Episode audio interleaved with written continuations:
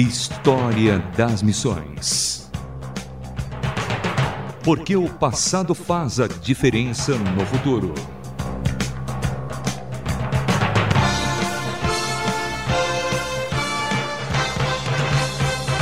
Olá, sou Samuel Matos e no História das Missões de hoje falaremos sobre Charles Finney.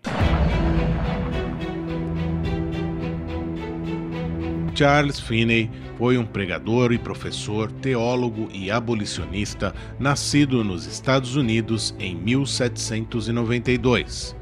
Finney introduziu várias inovações no ministério religioso, chegando a negar comunhão a traficantes de escravos e ser um dos primeiros ministros a permitir a manifestação das mulheres em cultos. Charles Finney era também famoso por realizar seus sermões de improviso.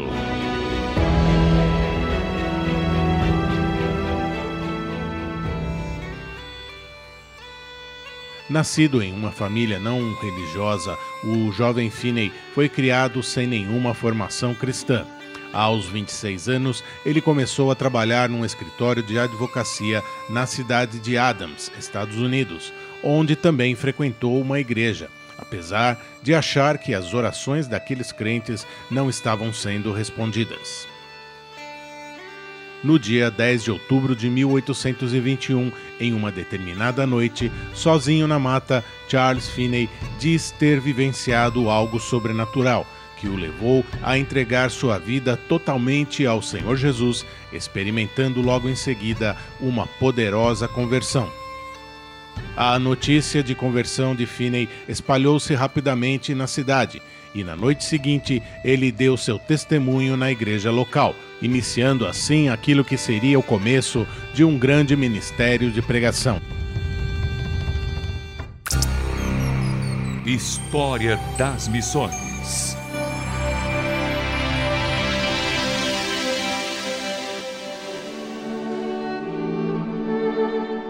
Charles Finney se empenhou vigorosamente a estudar formas de usar técnicas de pregação para ser compreendido e assim alcançar o maior número de pessoas possíveis com o Evangelho.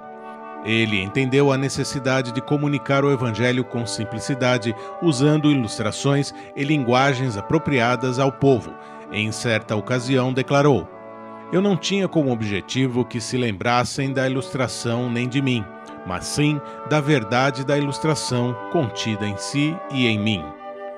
Antes de sua conversão, Finney era um ativo membro da maçonaria, tornando-se depois um forte oponente da entidade, tendo escrito um extenso livro atacando-a. A 5 de outubro de 1824, Finney casou-se com Lídia. Em certa ocasião, ele a deixou para ir buscar alguns pertences na cidade de Evan Mills, esperando estar de volta em uma semana. Durante a viagem, precisou parar para ferrar seu cavalo, quando foi reconhecido por alguns transeuntes. Essas pessoas insistiram tanto que ele ficasse ali à noite para que pregasse, o que ele acabou aceitando. Aquela noite foi tão marcante que no dia seguinte outro convite lhe foi feito e vários outros subsequentemente. Assim, Charles Finney foi adiando seu retorno. Em cada cidade pela qual passava e em cada reunião, multidões se juntavam para ouvi-lo. Passados alguns dias, Finney pediu a um irmão cristão que levasse seu cavalo e treinou a sua esposa e lhe contasse os fatos e as multidões que pediam para que ele continuasse pregando. O casal ficou separado por alguns meses até que Charles Finney pudesse retornar a Lídia. Mas, por onde passou, centenas e centenas de pessoas aceitaram a verdade do Evangelho durante suas pregações. História das Missões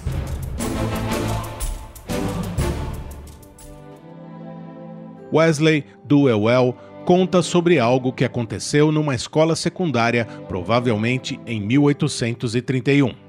Um cético tinha uma grande escola secundária em Rochester. Inúmeros estudantes foram às reuniões de Finney, onde ficaram profundamente convencidos de sua necessidade de Cristo. Certa manhã, depois de duas semanas, o diretor encontrou tantos alunos chorando por causa de seus pecados que pediu que buscassem Finney urgentemente de volta para instruí-las.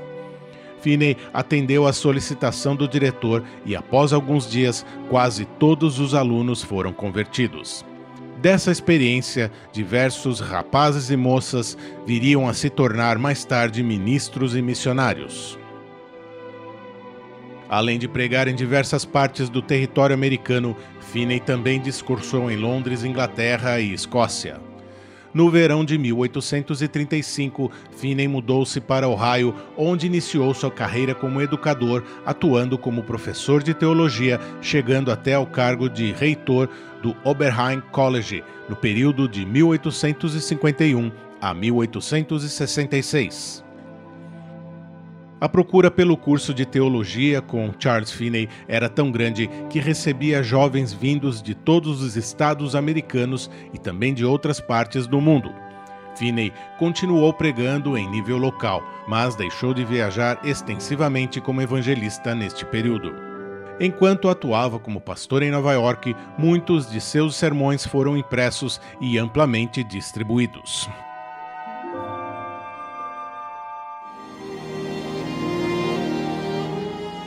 Charles Finney faleceu em 16 de agosto de 1875. Encontra-se sepultado no cemitério de Westwood, em Oberlin, Ohio, Estados Unidos.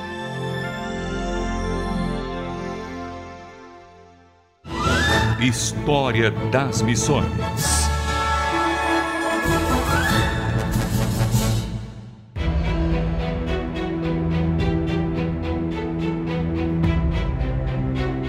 O número de estudantes formados por Charles Finney foi tão grande que, em todo o território americano, seria difícil encontrar uma comunidade que não reconhecesse a sua influência. Jovens sinceros e ativos em seus ministérios se aglomeravam para poder acompanhar seus estudos. Pouco depois de sua morte, as memórias de Charles J. Finney, escritas por ele mesmo, foram publicadas. Elas contêm reminiscências pessoais de seus trabalhos e são uma importante fonte de informações sobre toda a sua vida e obra. O impulso moralista de Finney idealizou uma igreja que, ao invés de ser apenas uma instituição, seria também, em grande escala, um agente reformador da sociedade e do indivíduo onde os meios da graça e a palavra de Deus são colocados à disposição dos crentes que, em seguida, levam o Evangelho ao mundo. O História das Missões de hoje vai ficando por aqui. Sou Samuel Matos com produção de André Castilho. Escreva-nos um e-mail rtm@transmundial.org.br rtm@transmundial.org.br até o próximo.